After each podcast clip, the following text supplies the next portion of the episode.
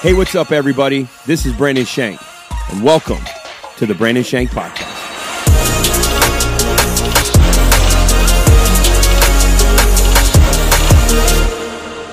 What's up, everybody? Welcome to the Brandon Shank Podcast. Uh, as always, here with my main man Corey in the corner. What's up, big dog? What's up, everybody? I watched a movie last night, and they said, "Don't ever put baby in the corner." Nobody puts baby in the corner. Oh, Yeah, nobody. Nobody. That's what I thought of, man. Don't ever do it. hey, happy anniversary, Corey and Lauren. Celebrate 14 Oh, thank years you. yesterday. Thank you so much. 14 years? Yeah, dude. 14.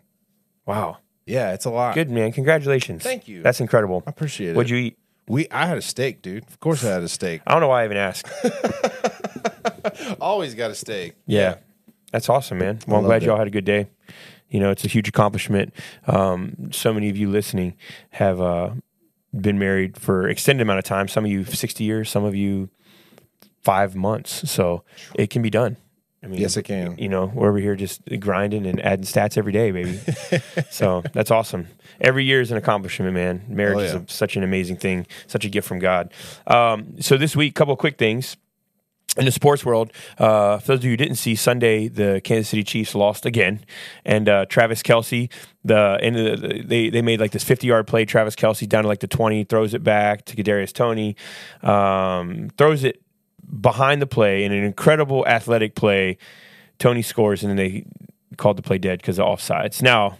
You could be on either side of that call. For those of you in the sports world, you understand this. For those of you who aren't, look it up. I promise you, the play is beautiful. The offsides, um, it was offsides. Whether they should have called it is questionable. Um, but uh, it was probably the best NFL. It's the best play in the NFL I've seen all year. It was it was back. crazy. Yeah, I, it was absolutely insane. It's amazing. But how do you feel about it? Um, How do you feel about the play? I think the call was right in that he was offsides. Yeah. I mean, it's what it was. He was offsides. Yeah. Uh, it is a gray area where do you call it? Um, they don't. They used to not call it every time. They said last year. I think it got called three times. This year it's been called eleven so far. Yeah. So they're they're they're calling it more. I mean, it's a in the NFL, um, being you know offsides by a foot if you're on the offense is a huge advantage because everybody runs four threes. Yeah. So a foot difference in a four three is like running a four four, you know, Mm. or a four two, whatever. So I understand there's a reason the rules exist to, to call them. Um, I think when you start arguing, well, you should he was offsides, but you didn't tell him he shouldn't have called it. It's the NFL; they're professional athletes. Yeah. Um, I think you blow the play dead when it starts. I don't know how it got that far, and then they called it out. I don't know how that call works. I would think an offsides is like you blow the play dead. So the fact that the play went, everybody was going crazy. There was never a flag. Maybe there was. I don't know. But the way it looked was that, you know, they didn't. They didn't nothing got blown dead. So I was just curious. I don't know if an offsides is where if the defense picks the ball off and it's live. I don't know how that works because I know with the defensive offsides, you can throw a touchdown on the offense. You know, you, a lot of the times they'll just air it out so they can go for the deep ball Yeah. you know, they don't throw like a dump pass if the offense knows it's an offsides on defense, or you're just going for the gold because if you miss it, you get a five year penalty. So might as well throw the deep ball. You know what I'm saying? Yeah. So I don't know if that's the same rule. Um, if that's the case, they should just you know throw the ball on the ground. But uh, yeah, I thought it was the fact the NFL. It, there's a lot of talk about the officials, you know, and calls they missed and calls they made. I mean, we're just years away from. Eventually, it's going to be all AI. So Just doesn't matter. robots, It's going to yeah. be robots. It doesn't matter. But- Robots running down the Yeah. field. Yeah, So- that'd be amazing. Yeah, I don't know. I think it's uh, it was a great play. The call was right. Was it the right time to call it? Is there a gray area with what gets called, what doesn't? Do you let the guys play? I'm not in the NFL. I haven't been on the field. I know that Yeah. I played receiver all throughout high school and college, and you always check. And they tell you if you're on or off. They'll say you are, you are, you know, you'll say I'm off, I'm off, and they'll tell you you're good. Or if you say I'm on, I'm on, they'll tell you you're good. It looked like you did that. So I don't know. You know, I don't Yeah. know. Yeah, I don't know. Uh, but congrats to you know I know LeBron is listening, so congrats to, to you, LeBron, for winning the NBA in season tournament. Oh, okay. I don't Yeah. know anything Yeah, about this, NBA in so- season tournament, man, the first one ever. The Lakers won it, so congrats to LeBron and the Lakers. Huh. And then uh, you know, breaking news: they say that the the Patriots are going to part ways with Bill Belichick at the end of the season. Oh wow. And when asked about it today, just two minutes ago, he said um, focusing on Kansas City, which means they made an agreement. And uh, and Bill Belichick lingo for anybody who has watched him over the last twenty years, that means I'm not talking about it and it's official, right? yeah, yeah. Um, so that means the Washington Commanders will have Bill Belichick as our coach next year. I'm assuming. um, probably have John Elway as our quarterback. Oh man. So, yeah, okay. yeah. Who knows? I can't see Bill Belichick and the Patriots agreeing to part ways and then Bill Belichick not coaching anymore. I mean, maybe he's going to be in the front office of a team. Maybe he will, you know, and then there's the argument like Bill Belichick didn't have a ton of when he was a defensive coordinator in New York. Uh, they won. The Jets won. They ended up. Uh, I think. I think he was on Bill Parcells' staff when the Giants won the Super Bowl. I could be wrong about that, Hmm. but he had success as a coordinator. But you know, him and Nick Saban were on the same coaching staff in Cleveland, and Cleveland wasn't that good.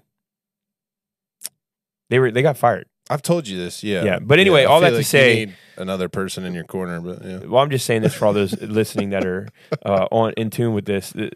I think that you know you look at Bill Belichick and you look at Robert Kraft, and that organization wasn't anything until Tom Brady got there and he wins those Super Bowls, and Tom Brady goes to Tampa Bay and continues to win a Super Bowl, Yeah. and Patriots fall apart. Is Bill Belichick great without Tom Brady? it's a good question. Tom Brady kept winning, and he went down to a Tampa Bay team that had nothing going for it. I mean, they had a couple of big players. Don't get me wrong, but everybody knows Tampa Bay was not going to win a Super Bowl. Yeah. And Tom Brady goes down there and takes players with him, and they ball out and they win a Super Bowl, destroying the Chiefs. Um, the Patriots haven't done anything since Tom Brady left. yeah. Anything. So is It's true. Bill Belichick the greatest coach of all time without Tom Brady? Um, no, Yeah. in my opinion, not a chance. Is Tom Brady the best without Bill Belichick? I think Bill Belichick and Tom Brady make a great duo. Yeah. But Yeah. everybody knows the quarterback position is the most important position in all of the history of the NFL. So Mhm. Like Andy Reid with a Patrick Mahomes. Is he Andy? Is he winning the Super Bowls? Probably not. Is, is Patrick Mahomes winning without Andy? Andy Reid's an offensive coach. So when you got a coach like Bill Belichick, who's a defensive coach, yeah, I don't know the answer. What I do, only thing I can do is tell you the facts. Tom Brady won without Bill Belichick. Bill Yeah. Belichick has not won without Tom Brady. Now, when Bill Belichick was on a staff, he won. yeah. But as a head coach, you know, so I'm just telling you the facts. Do I think he's a great coach? Yeah, I think he's a great coach. But the Patriot way was the Tom Brady way. Oh yeah. For That's sure. all I'm saying. Oh yeah. The stats are what they are. Can't argue Do that. I think he's a great coach? Sure. I think he's a great coach. Um, there's no doubting that. But they're uh, Tom Brady. I think it's evident that um, you know, when you got a quarterback like that, it is what it is. Yeah. Uh, something interesting too is a lot of you know you know last week the college football playoff announced that they uh, are taking Alabama and leaving Florida State out, and I heard Nick Saban make a comment that we've been in this position too as Alabama. He says we've been here, we've been left out, and I was thinking about that comment, and I'm not denying that he hasn't been, but my thought was when has an SEC champion ever been left out of the college football playoff that's undefeated? I would say never. yeah. So when you have a ACC champion that's undefeated left out of the playoff, it's very different than feeling like you're snubbed because you have a one loss. You were the number one team and got beaten in the SEC championship. If you're a undefeated champion of a Power Five and you get left out, I'm pretty sure nobody's ever felt that before because it's never happened. Mm. So yeah, you might have felt left out, and I'm not saying you don't, but nobody. You say, "Well, I've been there before." You might have been there and can relate to feeling left out, but you've never been there as an SEC champion that's undefeated. There's a big difference. Yeah. And what's bigger, Alabama beating the number one team in the nation and Georgia, or Florida State winning with their second and third string quarterback in the swamp against Florida, and then in the ACC championship against the number twelve ranked Louisville? What's bigger, winning with a third string quarterback? Maybe. he had 54 yards or 55, 54, 55 yards passing. I would say that's just as big of a feat as Alabama beating Georgia. When you can win with a third string quarterback against a top 12 ranked team in the nation Yeah. in the ACC championship game, at what point do we start measuring? I mean, it's an eye test. Do I think Alabama would beat Florida State? No. I don't think anybody could say anybody could beat Florida State. If Florida State loses to Georgia, everybody say, well, they made the right decision. You can't say that. You just can't say that. So, all that to say, that's my uh, that's my ten cents on the sporting world right now. But the Florida AG, the Attorney General, is launching an investigation into the College Football Playoff Committee as, as an antitrust investigation. And the Florida AG came out and said, "I'm a she's like I'm a Gators fan. I'm a Gators fan." But she's like, as a, for every team and all the coaches and players, we're launching this investigation on behalf of the state of Florida and Florida State because they believe that there is bias and that it was unfair verdict. And I don't know that there's too many people that disagree. I think there's people who think they're experts. They'll say, "Oh, Alabama's better." Again, on the field, the ACC was six and three or six and four against SEC teams this year, which means the ACC beat the SEC. SEC is not what it used to be. People can say what they want, but the ACC had a winning record against the SEC this year, and um, the SEC uh, is was in a place where they might not even have gotten a team into the playoff unless they let Alabama in. A one loss team. And the only reason Alabama, the only reason Texas gets in is because Alabama got in, because Texas destroyed Alabama in Bryant Denny Stadium in Alabama this year. So the only reason that Texas ended up getting in the college football playoff was not because they were the Big 12 champ. Nobody's impressed by that. They lost to Oklahoma in the Red River, rival, Red River rivalry. The reason that they were in the college football playoff is because Alabama is in the playoff, and there's no way they could give Alabama a playoff spot without a one loss Texas team. It's a Big 12 champ that beat Alabama. That's why they're both in. That's why Florida State and Georgia are looking from the outside. Because in reality, I think Georgia and Alabama play five times. Georgia wins four. Wow. So Huh. that's what I'm saying. So I mean, Georgia has a bone to pick. They were num- how do you go from number one to number five? Yeah. Alabama was I think number seven or eight went to number four. Georgia, uh, Florida State was number four and went to number five. It's chaos. You're telling me that the whole year you have no idea how to rank these teams. Mm. You know what Yeah. I'm saying? You- and then Washington's undefeated Pac-12 champ. They beat Oregon twice. Oregon was in the top 10 both times. They beat, they beat one team that was in the top 10 twice, and they get a, a number two seed in the college football playoff. Well, Florida State beat LSU when they were ranked early in the season, first game of the year. Uh, and, and they're an SEC team. And what does that mean? Nothing? You know what I'm saying? Yeah, LSU was a top ranked yeah. team when they got beat. And so it's just none of it makes sense. And they're saying, well, they're a different team now than they were then. They're undefeated. Who cares what you think they are? They Yeah. have not lost. And I heard some analysts saying, well, it's a good decision because it's that. I just don't understand the logic. How is it a good decision to leave out a undefeated Power Five team that went 2 and 0 against the SEC? And th- it just doesn't make any sense. It is 100% bias. You can say what you want. Um, the system is flawed. Everybody knows that. But for people who have a strong stance, that Alabama should have made it. I strongly disagree. And the reason is Florida State was an undefeated Power Five team. Even without their quarterback, they went they won the last two games, one in the swamp in Florida, even though it wasn't a great Florida team. Yeah. Period. So I, I just don't understand the logic. You're going to tell me a one loss SEC team is better than an undefeated Power Five. I just don't agree. I don't see how you can have that reasoning. I certainly don't think that a one loss Texas team is better. Um, so I think it's just you get Texas and Alabama, these big Midwest power powerful. You know these schools are massive, and people can say what they want. It is a money decision. Yeah. I don't believe for a minute that college football playoff committee, when they saw Nick Saban and the Alabama Crimson Tide, they abandoned ship. Yeah. Yeah. No, I agree. I mean, it's abandoned ship. It's Alabama. It's Nick Saban. Mm. He hasn't earned that. Nick Saban's a great coach, but he hasn't earned the right to just run his way into those big games. Yeah. It's not right. Norvell, in my opinion, Florida State coach, he coached his team without his star Yeah. and continued to be undefeated. To me, that's a greater coaching feat than beating number one Georgia any Oh, day. yeah, yeah. You're winning with players. Alabama had Milroe. He, you know, he starts playing his great quarterback position, starts looking like a Heisman candidate, and he starts coming on strong. Well, that's great. And Alabama's great. I mean, Nick Saban's a phenomenal coach, maybe the best ever to ever do it. But on the flip, Norvell, I think he had a bit, uh, what he did in coaching was more impressive to me. When you win without players, it's more impressive than winning with them. Agreed. And he continued yeah. to win. Yeah. So that's my rant. It has been boiling. and I know D was on here last week and he's a huge Florida State fan. We didn't get into it too much, but um, I think it just shows how upside down our world is, man. Like the reasoning that you can tell me they deserve it versus an undefeated Power Five when you've always said undefeated Power Five have never not made it. You're telling me right now, if Florida State has one loss, then an Alabama undefeated SEC champ doesn't get in? Come Yeah. on, man. Yeah. yeah. That's when you flip it and people laugh. It's like, Yep. yeah, because the SEC is not what it used to be. People can say what they want. Do I think Alabama could win it? Well, it's four teams. Anybody could win it. Mhm. Doesn't mean they were the best. Yeah. They didn't play Florida State. So to me, Florida State, there's a there's an asterisk on this year's national championship. Not to mention, I love Michigan, but Michigan had controversy all year. Their coach was suspended multiple games for cheating. Nobody say anything about that. They're an undefeated Big Ten champ, so you're rewarding them. And they had a cheating scandal all year. They had to coach with secondary coaches, and yet you have Florida State who ran every play the way you wanted and by the book, and they got left out. At some point, somebody has got to look at this thing and say, "This is screwed up." Do I think Michigan deserves it? Yes. Do I think Washington deserves it? Yes. But I think you got to look at these undefeated. It just when you're asking somebody to do everything they can, they do it, and then you don't reward them. Yeah. That's the character of the organization, in my opinion. No, yeah. And talk about an underdog story, dude. Third string quarterback. Come on. You can't write a better story No, than that. he Let didn't have play, to have a lot of passing yards. Their defense shut play, it down. So what if. Florida State has no offense and they end up winning three to nothing? Yeah. Saying, well, that'll never happen. How do you know? hmm Yeah. Tell me how you know. Yeah. Because Florida State's defense is a bunch of dogs, Mhm. and their running game's legit. Yeah. So you're telling me you can't win like that?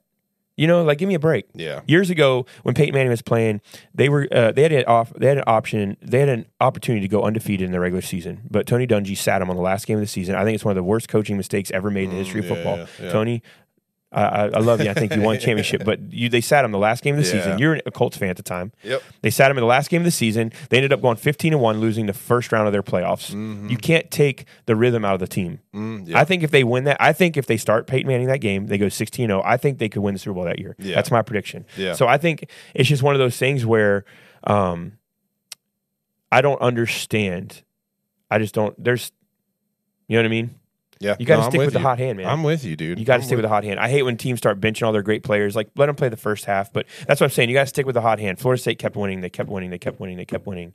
And you took them out. It's just not right. It's not right. Yeah. You know what I mean? No matter what they say, oh, I'd rather play Florida State than Alabama. You're saying that because Nick Saban's on the headset and Alabama has such a reputation.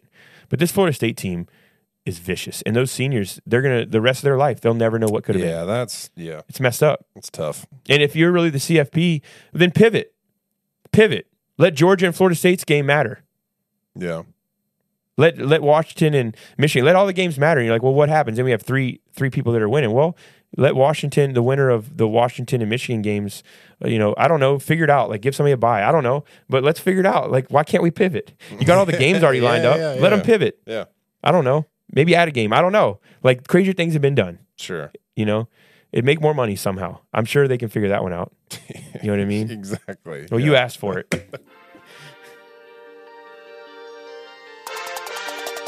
Don't blame me. You asked for it. So let's start. Let's continue with this a negative vibe we've got going here this morning with the hatred on the CFP. Um, and uh, just for the record, I would never want to be in those guys' shoes because I think they're given the CFP. I think they're given a task that's impossible to create a good scenario. There's no way that the people in that Yeah. CFP committee could have said this is going to be the perfect scenario. So they were given a lose lose situation, and they were just they were just really going to be hated by a side. They just didn't know which side yet. Yeah. you know what I mean. Yeah. So with all that said, what is your least? If you think of Christmas. I mean, we're in that season. We I mean, are. We're, we're we're we're out. We're out right here. We're out in the middle of this. Oh yeah. When you think about Christmas, just like Thanksgiving, we think of the things we like to eat: the cookies, the cakes, the pies, the food. Christmas is a little bit different for me and my family. We don't hit up like the the typical turkey and mashed potatoes. We do more like random stuff. I know you said you guys do Chinese. Oh yeah. Um, we do. yeah, which is great. Day, boy. It's a great idea. Yeah. Christmas is a little bit. It's a little bit different, right? Uh, I like to do different things too. We've had Thai before. We've done Chinese before. I think we're doing. We got a brisket this year. Ooh. Like yeah, like we're going. We, we- Yeah. we switch it up. You know what I'm saying? Yeah. My father-in-law bought this brisket. Um, uh, so um, anyway, when I think of Christmas, there's one thing that I think of that I absolutely hate eating. That is popular. Okay. What is something that you think of when it comes to Christmas that people like, and you're thinking? Well, there's two things I have. Yeah. But what are what is something when you think of Christmas foods that you're like that is awful? It's disgusting. It's something I'd never want to eat. Oh boy. I have one in my brain. I'm just trying to think how bad I want to be hated. I think I know what it is. Little Debbie Christmas tree cakes. Is that what you're thinking of? Are I'm you thinking. serious? Yeah, How did I get that? Dude, nailed that one. Let's go. I'm sorry to my wife. You who is it because the te- like the after like the little the foam in your like the feeling the- in your and, mouth? And I get it. It's cake. It's cake. just like cake. what's what's wrong with cake? My thing is like there is a there's a weird film to the bottom of that the those cakes. Delicious. That I don't know. There's just something about the feel of it on your tongue that is like I'd I'd pick a million other things before. And I'm sorry. I'm sorry, world. But you I know hate you're gonna when I you hate those things. it's not hate's a strong word. That it's just the thing around this season that people go crazy about, and I'm like, I don't understand why you're going crazy about it. It's Well, it's a vanilla cake, little Debbie. There's way other. There's better me- little Debbie's. Let's be honest. let me help you out then. Okay. I'm going to give you somebody to, that can be hated alongside you because my wife hates them too. oh, So- good. so- Thank you, Casey. Yeah. Thank you. So together, you guys can. Um, thank you. Yeah. So together, We can uh, relate. Yeah. So together, you guys have. Um, yeah, you guys have made some enemies today for sure. I know. Yeah. I'll tell I you something it. I hate is fruitcake. Oh, yeah. Well, It's yeah. disgusting. I mean, yeah. Never. That's- Now, somebody did tell me they make fruitcake with gin, and I don't drink, but I'm guessing if you have to get it down, that's one way to do it. yeah. Exactly. Yeah. Soak that thing thick. fruitcake. Those words should never go together. Yeah. Yeah. Yeah. You should never have chunks of anything in your cake unless Well, it's chocolate Yeah. or like pudding stuff. There's I'll that- take pudding in that- anything. There's take, that famous Jim Gaffigan uh, um, little sketch that he does where he's like, and fruitcake, how how do they even make that? Like the baker comes to the end of his day of all the other cakes that he's made, and they're like, ah, we'll just put all this junk in here, and that's a fruitcake, basically. That's basically what it looks like. exactly. I just don't like the idea of biting into cake and you're chewing on fruit. Oh, it's no, almost no, no, like you have a mouthful of food you're trying to get down. yeah, It's disgusting. I'm not. I'm with you on that one. And there's something that is equally nauseating to me. And I don't know what it is with this podcast, but the last three weeks straight, I've got a point where I want to gag. This is one of those That's points. Very true. Yeah. Eggnog. Oh yeah. I'm not. Ugh. no, I'm not Ugh. an eggnog person. Yeah. Why would you ever drink egg? Yeah, That's what I wanna know. weird. Y'all are weird. And the only way that I can validate it is for those of you who drink alcohol, Yeah. it's your way to get sauced. That's the only way it makes sense to me. Yeah. For those of you that don't, your palate is extremely undistinguished It's- and unrefined. Yeah, I mean, it's also named eggnog. I mean, the name itself makes you want to vomit. I think I'm getting dizzy. My chin's getting numb. It's I'm hot sweating. in here. You're Ugh. sweating. Yeah. It's it's. Eggnog. I, it's, I was like, okay, you know what? I'm gonna try it. It's got nutmeg and spice and cinnamon. It Yeah. looks delicious. Yeah. Like when you watch a Chris um, National Lampoons and they're dipping the moose cups in there, I just want to down it. I'm like, that looks del- like cold and chilled and like a delicious. And then when you actually drink it, you're like, why do I feel like I'm drinking scrambled eggs? This is foul. it needs cooked. You're like, this thing needs Yes, cooked. I guarantee. I would like. Let's. We should do that. We should op- put a skillet on the oven, get it hot, and drop it in there and see if we can make eggs. It's called an omelet. Yeah, it's called an omelet. Is I there feel like- actual eggs in eggnog? I, I would hope so. It's called eggnog. I don't know. I just here we can Google search it. But here's the thing. Here's the thing I do. I make scrambled eggs, and I don't know if you do this at home, but I put a little milk There is in my it. scrambled eggs. That's what I do. Makes them a little bit more fluffy. Gives them a good coloring. Yeah, I put milk in my eggs and make them Yeah. fluffy. Yeah, That's exactly. not eggnog. That's true. It's not. But, it's cooked eggs. But I feel like eggnog is. I'm like, you need to cook this or something. yeah, it's it says it's cream, eggs, sugar, milk, which is all the great ingredients for. for baking a cake. Yeah, But you just need to add flour. That's exactly it what it is. and bake it. That's exactly what it is. So for all you listening that like eggnog, you're basically drinking the liquid ingredients of your cake. That's what they're doing. It- yeah, that's all it is. You're drinking the liquid ingredients of your cake. So who? Somebody got halfway to making a cake, and you're like, ah, I give up, and they drank it. And no, then they somebody got halfway to making a cake. Their in-laws were at the door. They poured a bunch of rum into their cake batter and drank it. There you go. They said, "You know Yeah. what? I'm not even doing this." It's- yeah, it's a lazy cake. My That's in-laws, what if you're eggnog listening, is. I love you. I've never done that. Eggnog is now known as lazy cake. That's exactly what it is. We've made a discovery here on Holy the podcast. cow. I think we should probably This is brilliant. just prepare for the viral moment that's about to happen. it's going to happen. There's no way out of it. So, what's your best Christmas gift you've ever received? Oh man. I mean, a, this is a doozy. I, I, if you want, I can start this one. Yeah, you please start it. So when I was in high school, I, I lived in Oakland, Maryland. We're about ready to launch a campus up there in March 31st. Let's go Oakland. When I was in Oakland, I skied and I bought skis from a friend for like a hundred bucks. So like two, three years of my life out of the six that I lived up there, I had these skis that I bought for like a hundred dollars. They were Mm. Elan's. Great, great little starter skis. Didn't care if I got them nicked up. Didn't have to do a bunch of waxing. Didn't have to keep them super nice. Had some basic boots. And then I started to get good enough to where I now wanted like um, something a little better, something a little different and I got these atomics, which were awesome. And so um, we bought them in Ohio, and so woke up on Christmas morning. We left that after or the next day for Ohio to my grandma lived out there. Got my skis, so I didn't get like my big present on Christmas morning. Yeah. I remember being a little bit of a brat that morning because I was an idiot. But um, the next day, went and got those skis, and they were so great because it was like you finally. It was like the first thing. It was like a big hobby. Got finally got something I really really wanted. Yeah. It was cool. Uh, and the second thing that I remember was my Sega Genesis. Oh, That was game changer because we didn't have a, you know, that was it. That was it. When I got Sonic going on there, and I knew I had all day I could play Madden. It was like Oh, yeah, my dude. life opened up. yeah. It had little like the little logos in the end zone at the time. Yeah. It was beautiful. Well, it's funny that, that you basically said one thing that was like a hobby thing you love, and then a video game. Because literally the two that came to my mind. Number one being I got a Les Paul electric guitar for Christmas, and that just It's a great present. that set my trajectory to music. It's tattooed on the back of my arm. My very first electric guitar. That hadn't- guitar's tattooed. The actual picture, right? Yeah, yeah, Yeah, there's a- that's yeah. cool. It's just you know the, That's cool. the Les Paul on the back of my arm, but I had an acoustic up to that point. But that was my first like introduction into electric guitar, and from there it was like, dude, I didn't put that thing down. That's awesome. Um, so that's my number one by far. Number two though, when my brother and I got Super Nintendo. I mean, that was like for me, for us. Yours is Sega Genesis. We got a Super Nintendo, and that was like game over from that point. It's the best feeling in the world. You know, you can just lock it in and hang out and play video Oh, games all day. It's the oh best yeah, feeling. dude. I think that's why I don't play them as much now. I don't get a chance to. I have, you know, all my kids are on the games and stuff, but um, Oh, yeah. it was a great time. Yeah, it's a great time. Um, all right, well, a couple of quick things um that uh, I I watched this video that was extremely disturbing. All right, um, it was of this kid, and it said, "Hey, graphic video," but I I just want to see. I coach young men, right? I coach kids, and now I'm like the point where I'm coaching like 13 young, I'm coaching like young men. And when I grew up, I fought physically all the time because I was insecure, I was defensive, I had my own issues, I had my own pain that I was working through, um, and there's probably some support things that I I lacked, and so I didn't have some of that, and I knew that's what like my frustration came out of, and that's what I fought a lot. And looking back, I'm I'm like, "You- you're an idiot. You didn't have to do that, you know. But when I see kids getting like le- legit fights, I'm old enough now to where they all feel like they could be my son, Mm, and so it feels different than just man, he shouldn't have ran his mouth, or he shouldn't have said that racial thing, or whatever it may be. You look past every reason that there might be a. I don't think there's ever a valid reason unless you're defending yourself but Yeah.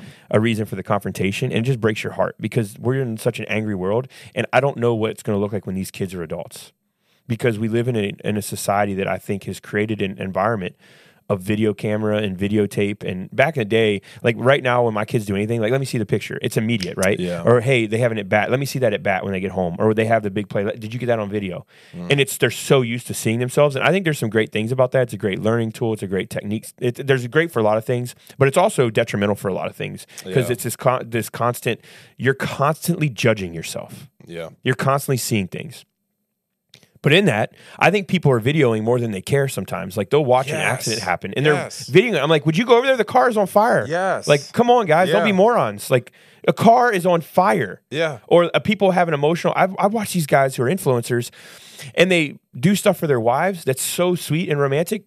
But I'm like, well, who's videoing it? You ever feel Yeah, like yeah, that? yeah. I'm like, wait, Yeah. you did this for your wife? Like, there's got to be a third person in the room. Yeah. And if there's not, if my wife comes in to do something for me and she's carrying a phone to video me, I'm thinking, well, what's this really for? It, it takes the authenticity Yeah, out of it. It's like, mm-hmm.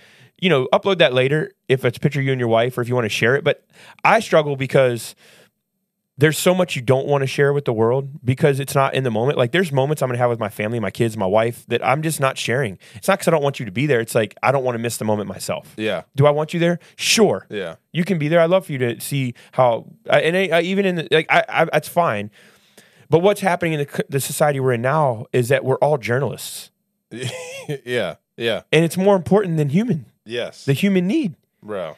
And so, 17 years ago, it, uh, Marjory Stoneman Douglas High School, seven or uh, not 17 years ago, years ago, 17 students were killed there Yeah. in a mass shooting. Hmm.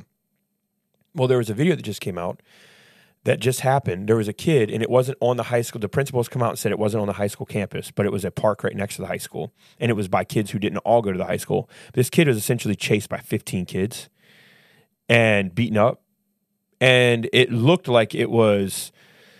I could be wrong in saying this because I only saw the one video, but it looked like it was, in my opinion, could have been racially motivated Mm. it looked like the white kid got beat up. There's a bunch of black kids chasing him. And honestly, my first thought was the dude either A, brought it on himself, like said something he shouldn't have, or it was a racially motivated. Because when you see that, you're thinking, what did this kid do Yeah. to get that? Like, did he say something? Did he, you know, that's my Yeah. first thought. Like, sure. Yeah. was it a racial comment? And dude, you can't do that crap. Like, Yeah. you, I'm not, I am not insinuating anything. I'm just telling you, when I watched the video, it looked like it could be there's racial tension potentially in this Yeah. thing because when Yeah. you see this white kid getting beat up and there's a bunch of black kids, I'm not honestly. It broke my heart on both sides. Yeah. Yeah. Yeah. White, black, didn't matter. It just broke my heart. Period.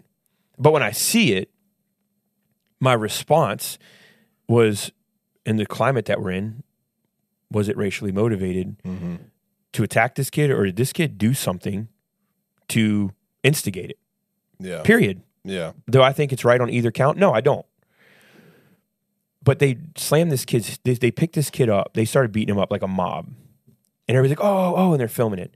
Then somebody picks him up on their shoulder and slams his head on the ground, the concrete, and he just goes like to nothing, and he's face first.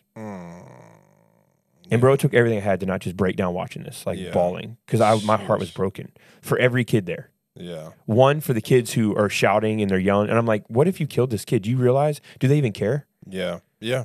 And two, what did this kid do to deserve this? There's mm-hmm. nothing anybody could do to deserve that. Yeah. Yeah. No matter what color or race you are. Yeah. Like there's got to be a level of forgiveness and grace, which we're obviously not teaching our children. Mm-hmm. It's never okay. And I don't know. Again, I'm just, I don't know what caused this. I don't know what the motivation was. I'm not saying it was racial. I'm saying you can't watch the video and not think that it was. Yeah. Yeah. Period. And that's a problem in our country. It's a sick problem, right? Black people, minorities, Asians, they don't get to white whenever things in our culture. I was just on a call yesterday with an incredible organization I'm part of, Let's Talk Live with Dr. Bishop Derek Grier, Dr. Derek Grier. Um, and something that was brought to our attention that's so true is that whenever the media and the culture is no longer talking about race, minorities still deal with it every day. Yeah. They still deal with it every day. Mm-hmm. So I'm not again. I can't say it enough. I don't know what instigated this. Initially watching it, you just think, well, it's it's black on white or white on black. It must be racially motivated. That's what I think when I see it. Maybe it's because we're programmed to think that, Yeah. but because generally when it's like that, somebody did something. Especially when there's that much anger in it. Yeah. Because these kids aren't fighting just a kid; they're fighting society they've had to grow up in. Yeah. And I I completely understand it. Their parents are, are are fighting that. A lot of bitter racist black people, a lot of bitter racist white people. So I, I get that. And I am not saying that's the purpose. What I'm trying to say is mom and dads, at some point you gotta take responsibility for the way your kids act because they're acting out most likely your reactions to things. Mm. On both sides. On both sides of this puzzle. Yeah. Again, this could have nothing to do with race. I refuse to believe that. Mm. No matter what comes out about it. But I will say this. This kid's laying unconscious on the ground. They couldn't get him. They they say he cracked his skull. He was bleeding. He's in the hospital. They say he's going to survive. But the the brutality of which this kid was demolished with, and this is not. I don't care what color he was. It was Yeah. a kid on the ground. A kid on the ground with his backpack. Yeah. I do not care. It broke me in half, man. And everybody was standing around yelling and videoing it. Mm-hmm. And I'm thinking, what have we created? Yeah. There is a kid that needs help. What have we created? Yeah. And I can tell you this my issue was the amount of cameras and everyone hyping it up. Kids think they're real tough mobbing another student. Like, come on, man. You, what are you standing up for? You- You're going to be the guy that goes to prison. You're going to be the guy. You know what I mean? What are you really standing up for? Yeah. If that's my kid, I'm going to put everybody on notice right now. if that's my kid, Yeah. your boy's going to looking for the parents. Yeah. You think, oh, you tough, you this or that. I'm just telling you, I'm going to jail. Yeah. Yeah. If that's my kid and somebody body slams his head into the pavement and it's a mob, Mm-hmm. I'm going to find the family. Yeah. Am I doing the same thing to them? No. But I'm telling you, in my frustration as a parent, if that happens to your kid, you tell me you ain't going to find somebody who did that. Oh, for sure. Yeah. You telling me? Come on, man. yeah. And you say, well, I'm going to jail Yeah. because I'm going to go find them. I don't care if it's a kid or a parent. And we're going to have a conversation. mm-hmm. Like, first of all, what in the world do you think? Wh- What do you like? Help me understand your logic here. You're slamming somebody's head on the ground. Yeah. And then the parent, have you lost your godforsaken mind? Like, your kid is this wild? Mm-hmm. Your kid is this out of control, and you're going to tell me they have any self control. I don't care how angry they are. I don't care how much the racism is in this country. You're saying, what's it from a white male? I am telling you, as a human being, Yeah. that showed me that our society is has no self control when that's the way our kids act. If that's the way your kids are acting, what do you think the parents act like? Mm-hmm. Black, white, Asian, I don't care. Yeah. That's our society. And every every race, nobody's excused because for any reason. Every Yeah. race has got it. every we are all people. Everybody has to be responsible. When I see this, I'm thinking that's the the temperature of society because of parents that have no self control. Yeah. Kids are a byproduct. I've heard people say kids are just entitled these days. They get it from you, mom and dad. That you're the reason they're entitled.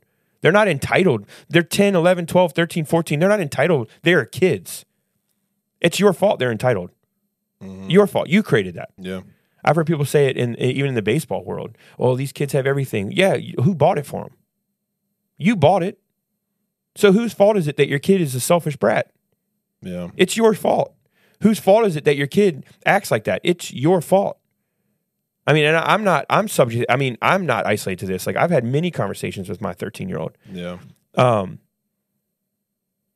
but if that happened to my kid, bro, I'd be going after. He's walking from school to this park to get his car or whatever. oh, Yeah. I'm in that principal's office. And I'm in the middle of that school the next day, and I want explanations. I want answers. I'm finding parents. I mean, I I would be all up in the middle of that thing. You do that to one of my boys. Yeah. I don't care what he said or did. There's never an excuse to assault somebody like that. I don't care what they say. I don't care what a white kid says to a black kid, what a black kid says to a white kid. I do not care. You don't have any reason to do that to a human. Mm-hmm. And so my thing is, when do they start disciplining these kids like they're adults? You slam you. That's attempted murder if I do that to somebody out here. Oh yeah. So as a kid, well, they're not 18. Well, then sentence their parents. Maybe that'll teach them. So when Johnny goes to do that, they think, well, I don't want my dad to go to prison for 10 years. Well, then don't do it. Like they're sentencing parents right now. The uh, shooting right here in Newport News, they sentenced the mother for the kid that brought the gun to school and shot the teacher. Oh wow. Yeah, they're sentencing parents now for that stuff. Somebody's got to be held responsible. You can't what, just slap their wrist because they're six years old. Somebody's got to be held responsible for these kids doing this stuff. Where are they getting it? Yeah. Six year old went to the gun store by himself and bought bought the gun and loaded it. And no, there is somebody responsible for that. Yeah, that's true. Yeah. I didn't know that. Yeah. Wow. So Dude, that's in, yeah, that's intense, man. I like even the sheer fact of thinking through because I've seen videos like that, and that's way more intense than even the one that I saw the other day. But you're sitting there filming, and potentially someone's life is like it's just it's we don't value human life like our own like as a culture we're like yeah of course my life but i mean you get in all sorts of conversations about abortion and all sorts of stuff when it comes to this topic but but even just like, yeah, that culture of just like, I'm gonna sit back, not my problem. I'm gonna film it and have comment. Dude, I was watching a video of like you seen these videos of on the interstate where it's snowing really, really bad, and it's just these massive piles up Yeah. of cars. Well, I was watching a video and the guy's on the other side. So he's he's safe, but he's just filming all these cars and 18 wheelers just smashing into one another. And everything is screaming in my brain, bro, start running up the road and signaling to people, people. to slow down. But no one, no one on the safe side of the road is running up the road to try and contact these people to say slow down. they're just making Like, sure they get on video. Filming. They're Yeah. just filming. And I'm like, put your camera down. And sometimes I don't even know if it's if it's instinctual for us to do that. Instead, like our instinct now is to film instead of help because it's it's almost like the reaction used to be, I've got to do something. And so I wonder if it's almost not even a bad heart, but it's just instinctual of like, I got to get this on camera. Yeah, like no one's going to believe me unless I capture this. But it's like, dude, this speed at which these people are crashing, it's like people are getting seriously injured, potentially dead. And if you could run up the road and warn them, like, start running, dude. As soon as you stop your car, start running. Like, Dude. I'm- Do, do you ever notice you're sitting at stoplights and like the cars aren't going anywhere and you like honk? It's because everybody's on their phone. Yeah, You know, it's amazing the amount of time I'm sitting there. I'm thinking, dude, I get it. Like we have Yeah. these things in our hands. I get it. My biggest thing is when you see fights like this, the need for human care has never changed, hmm right?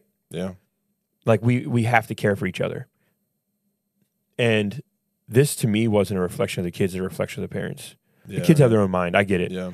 But for your kids to be that to brutally attack somebody like that, Yeah. I can't even tell you what I would do as a dad. If my son did that, I, the reason I can't tell you is one, I under no circumstance could I ever imagine one of my kids brutally attacking somebody. I know that's not in their character. It's not what we teach. Yeah. I'm present in my kids' lives. I'm a part of their life. They would never be a part of that. I'm saying it now. My kids would never be a part of a mob brutally attacking somebody. They Yeah. wouldn't. I don't teach it. I don't. We don't do that. They know better. We have trained them up. They know the the the, the core values of our family. They know what what um, they're they are sensitive to the Holy Spirit. Like my kids are sinners.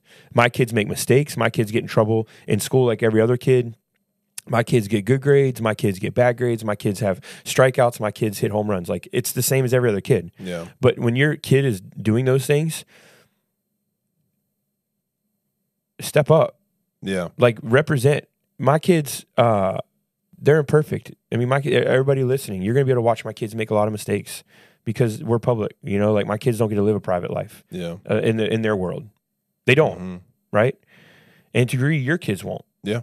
Yeah. you know but under no circumstance would i ever in a million years think they'd be a part of something like that and it's because we has a responsibility as parents to teach our children how to love people Mhm. and I can't ever think of a reason other than self defense that my kids should be in an altercation. Yeah.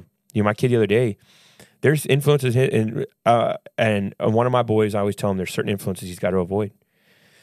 And it's already he's already telling me stories of things that like had he not avoided things, he would have been in a mix. And he's Mhm. realizing I could lose everything that fast. Like, yeah, yeah. you can.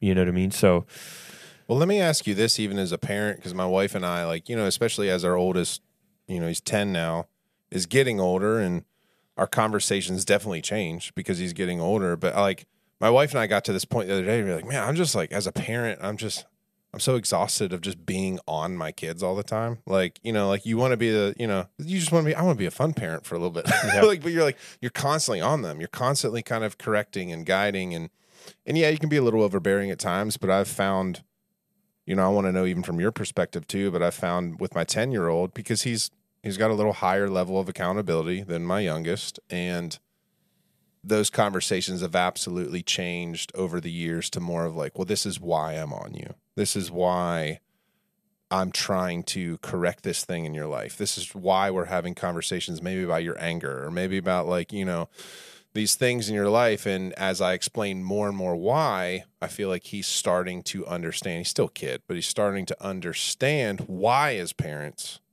we're we're gonna drive you kind of hard because it's my job to prepare you for this life, and you're already in it. You're already living in it. But, um, but I don't know. Even your perspective is raising four boys. I think. I think a lot of our culture too is just they. A lot of people just aren't on their kids. Like they're just whatever. Like at some point you get exhausted of parenting. And I think for my wife and I, that's our conversations of like, yeah, I'm exhausted from parenting, but I like I have to. Like that doesn't matter. Like that's the burden that I have to carry as the parent of like I still have to parent.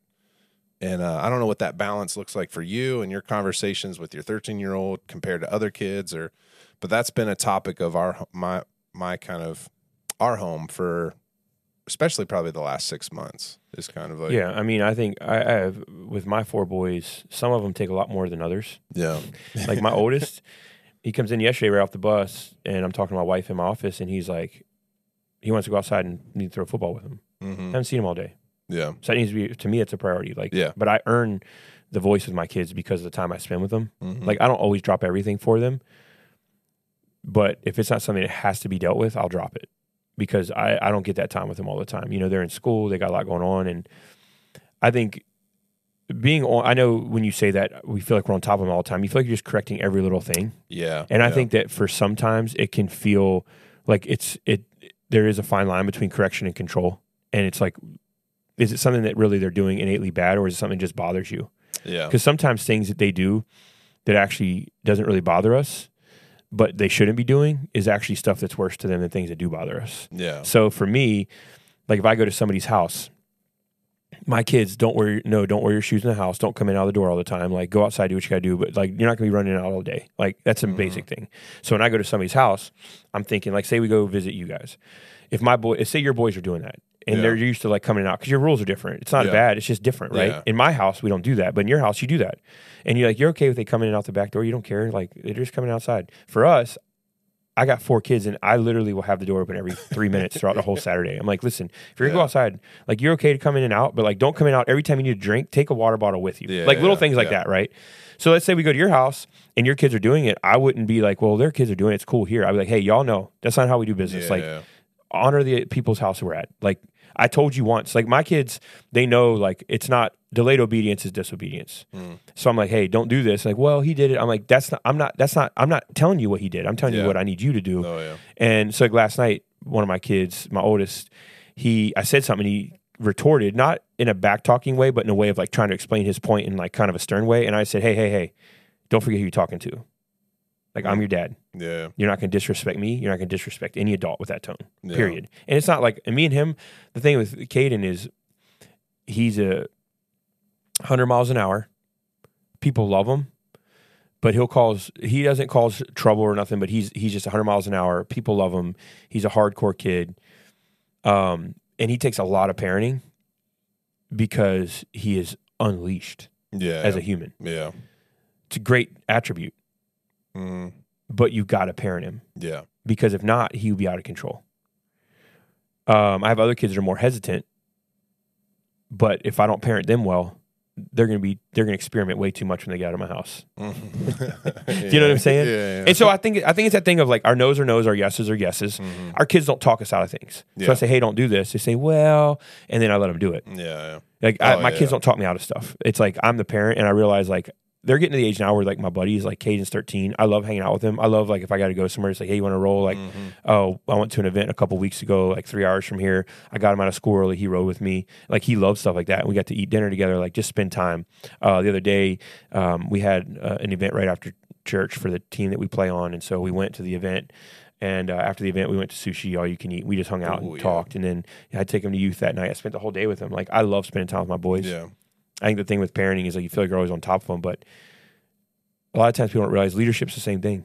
Yeah. You're not correcting every little thing somebody does, but you're constantly trying to lead them to a place of greatness. Yeah. And I think with kids, my wife's a good mix for this because she's more laid back to me. Like my wife demands respect, and she's a great mom, but I'm I have a tendency to lean more into the control instead of actually parenting.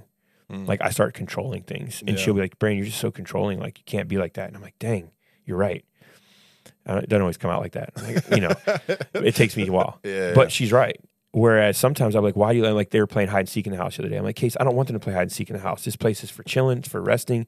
I don't want them doing that because then I got like bedspreads are undone and clothes are moved and they find presents and you know what I'm saying? Yeah, Like, yeah. I don't want them doing that in the house. And then eventually, she was like, yeah, you're right. But it was like, it wasn't because she was wrong. It was like my wife is a lot more laid back and Yeah. fun and doesn't like take all the fun of everything like me. I'm like, nah, this ain't happening yeah. and sometimes I need I need that, and sometimes she needs what I have, and so yeah, I think there's that level. Um, I think for me, control discipline control is not discipline. Like discipline is telling them not to do something, and they do it, there's actually a repercussion. Like if our kids don't feel the weight of the bad decisions now, they're gonna have to feel them later, and that's on me. hmm You know what I'm saying? Like, Yeah. luckily for me, my oldest, he's starting to see the weight of decisions that he didn't make, and it, what it would have happened if he had he done. But there'll Yeah. be times where he makes a decision. He's like, I really wish I wouldn't have done that. Yeah. You know what I'm saying? Absolutely. And so I think for me, discipline is so important with your kids. Like, hey, bro, like last night, they were like, kids are okay, just being transparent. My kids were playing hide and seek, running through the house, and Rylan comes downstairs and says, "Caden's on the roof." so we have a balcony off of our bedroom on the second floor, and there's a roof that comes down to the balcony. yeah. And Caden jumped up on the roof off the balcony. and I come upstairs and say, Everybody get in your rooms. Just everybody get in your room. Everybody get ready for bed. It was like my little ones go to bed at like seven thirty eight. Yeah. My older ones go to bed at like nine, Yeah. uh, nine fifteen. I said, Everybody in bed. All right, everybody get teeth, brush your teeth, get your clothes on, whatever. And they all like, Yes, sir. They all went right did it. And I said, Caden, have you lost your godforsaken mind? I said, if you fall off that roof, your season's over probably. Yeah. I said, You're gonna Yeah. have if you fall off that roof, you're probably getting screws put in your leg or your arm. Yeah, yeah. And that's like that you'll never be the same. Yeah. We just went to the dentist on Monday because he chipped his tooth in half on Saturday, and you saw it. I did. He yeah. looks the like- first thing he told he me literally about. came right off the Dumb and Dumber set. Look. yeah. Look, it came right off of Harry out of he literally came out right out of the, the van with Harry and Lloyd. Yeah. Yeah. Um, but anyway, um, all that to say, that's Caden. Yeah. He's intense. He's 100 miles an hour, and I wouldn't want him any other way. He's a leader. He's an influencer. But I'm like, what are you thinking, dog? Like, whoever told you? I said, you always push it. Whoever told you go out on the balcony, and then who told you go on the roof from the balcony? Like, have you lost your mind? You realize if you fall, like, yeah. and he just doesn't think of it. They don't. Yeah. They don't. And so I just They told him, just go to your bed. Just go to your room. Yeah, brush your teeth, get your clothes on. Yeah. And then, you know, I put little ones down and then the Katie and Riley went upstairs and watched like Dude Perfect. Shout out Dude Perfect. you know. Um, they went upstairs and watched Dude Perfect and they wanted to show me some episodes that I'd missed or whatever. So we went up there and hung out for a little bit and then went to bed. And it was fine. Like I didn't see them this morning. I was out of the house before they got up. But my point is, it's like I think that for us, I don't let anything pass. Like sometimes, like yeah, man, just don't do it again. Like honestly, the big stuff they get in trouble with, like if they get in trouble at school or something, I'm pretty lenient on that stuff Yeah. because they're usually lessons I can teach. Yeah. yeah. Oh yeah. But the little stuff like that, it's like go to your room. You're acting like an idiot. You shouldn't be on the roof. Don't be a moron. Also, great place to hide. It is a great place to hide. He's all smiling and stuff. I'm like, dude, get in your room. But my point is, I think that the parenting, eh, we don't have it right. I mean, Casey and I are like everybody else. We're trying to do our best. We lead them to the Lord. We Yeah. make sure they see that God is in our life, number one, not because of what we say, but they see it in our life. They look at our home, they look at where we live, they say, man, God's been so good to us. They walk through the house and say that. Yeah. Um, they say God's been so faithful. Like my boys know everything that's on their hands and feet. God gave them. They know everything in their backpack. God gave them. They know everything in their room. God gave us. Yeah. Um, he's provided, and He will continue to provide. And so we teach the core values that will guide their life. Are they going to make mistakes? Yes. Do we get on them for everything? Yeah, I do. I don't control them, but I make sure if they make a mistake, am I on them? Not really. But if it's stuff I say don't do and they do, there's discipline. It's not always long. It's like get in your room, get ready for bed, or Yeah. you know. Uh, Probably probably culture things. I mean, just yeah, Yeah. just and so like yeah. you don't you can't govern the raindrops, but we absolutely just discipline the clouds. Yeah, But I would yeah. want my kids to know like they'll come to me. Like Caden, he won't come to me. There's like he'll come to me for just about everything like in his life. But I'm still his dad. And there's guys like you and Adam. Um but there buddy, there's people in his life that he com- he's comfortable that like he has men in his life apart from me that love the Lord and are a Mhm. huge part of his his his life yeah, that um, I'm grateful for. And so I think for me, part of raising my kids is like giving men in their life platforms. yeah, Um, like he saw one of our assistant coaches on Sunday, and he went up and gave him the biggest hug. This assistant coach, shout out to Fonzie. He has uh, he has a huge influence in Caden's life. He loves Caden. Caden loves him. Um, you know, their boy, our boys have played together for years, but Co- Coach Fonzie's honestly, we were whether we're at All Stars in Richlands, Virginia, or we're whatever, he'll pull Caden aside and give him the hard truth yeah. and he'll tell him like you need to hear this and Caden listens to him. hmm I need men like that around my boys Yeah. and women that are uh, around them, you know, like the Matt and Amanda Olivers. Like oh yeah. there's yeah. people in their life that they're they look they're like aunts and uncles to them and they Mhm. feel like that. Like my boys feel like they're related to us. They don't understand everybody's not related to us. yeah. but I think when you're raising kids as parents, you're a part of it, but a part of our responsibility is putting healthy people around them that can help raise them. You know, like with your boys, like I know Maddox, like I coached Maddox. Like Yeah. I know I'll always, hopefully, always have a place in his life to be able to speak truth because I know him on a different level. Yeah. Like even now, I'll talk to him. He'll talk to me about things because I know him. Like Yeah. I'll be like, so tell me about this, and he'll For talk sure. to me because I've coached him. hmm Right? There's inside jokes. There's things. Yeah. But I think that's what, as a parent, we have a responsibility to put them around healthy adults to speak into their life because they need more than us. Yep. And that's, I think, a huge part of it too. Oh yeah. You know what I mean? Absolutely. It's a long answer for a short question. Hey, I loved it though. you know loved what I mean? it. Yeah, absolutely. Um, so anyway, hey, I have a final thought. Here's my final thoughts. I just want everybody to know out there, you learned a lot about me last week in last week's uh, podcast with uh, Dimitrik. Um, so this week, I want to tell you one more fun fact. I wrote the sports section for a college newspaper. oh, okay. Yeah, and I won awards Oh, in journalism. man. That's right. However, songwriter, a journalist. My a- wife was a resident director at the college at the time, and I wrote for the paper because they asked me to, and I wasn't a student, and I still won awards. didn't even go there. Didn't even go there, but it was funny because today when I was putting the podcast together, I was well, I, I wasn't going there at the time. when I put the podcast together, I was just thinking about all, think. I was thinking about. I was thinking. What are you thinking Yeah, about? I was thinking about all the things in my life I've written for. Uh, uh, I wrote every week for this article. I wrote the article every week for the newspaper. I, um, I've written songs that were phenomenal that Nashville would kill to have. I've performed those same written songs. Uh, I've preached, I teached, I've traveled, I've taught. Um, uh, just so many things that got, you know, I've gotten degrees. Just so many things that God's allowed me to do in my life. Moved to Virginia Beach when I'm from Northern Virginia. Just so many amazing things. Been in and out of Missouri. Like God has done so much in my life, and I'm realizing that there's a lot of full circle moments I have right now where I see so many things He's put together, and it's giving me the opportunity to do what I'm doing now. Mm-hmm. I just want to encourage people like you may feel like what you're doing is has no long term benefit, but I promise you there are things you did in your life to get where you're at. There are things you're doing right now that are pertinent to where you're going. So don't push these things off like it's a busy season or, or a season. I'm telling you, whether you're cutting grass or leading a Fortune 500, you're picking up trash or you're stocking shelves or you're teaching a school or you're preaching on a Sunday. Uh, I've had people say to me, I, I didn't know you worked other than a Sunday. I wish that was the case sometimes, uh, but Sunday is just a part. It's the 10%. Um, one message takes about 12 hours of prep, right? Yeah. Um, and so my, my point is don't despise these beginnings because for some of us, we're in small beginnings. For others, you get to, you're reaping the benefit of those beginnings you were faithful to. It's good. You know, and so I just thought about that today, and it was just a fun fact I wanted to share to let you know that I am great in yet another area of my life. but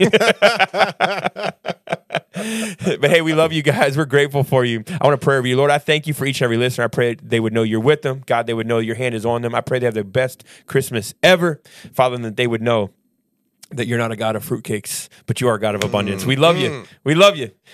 Thank you in Jesus' name, amen. Hey, love you guys. We'll see you this Sunday, 9.30. Also, those of you looking for Christmas Eve, we have Christmas Eve at Palms on the 24th. We have one big service, 9.30 a.m. We're going to pack the house. Can't wait for you to be there. Got a great day. Uh, we'll see you this week.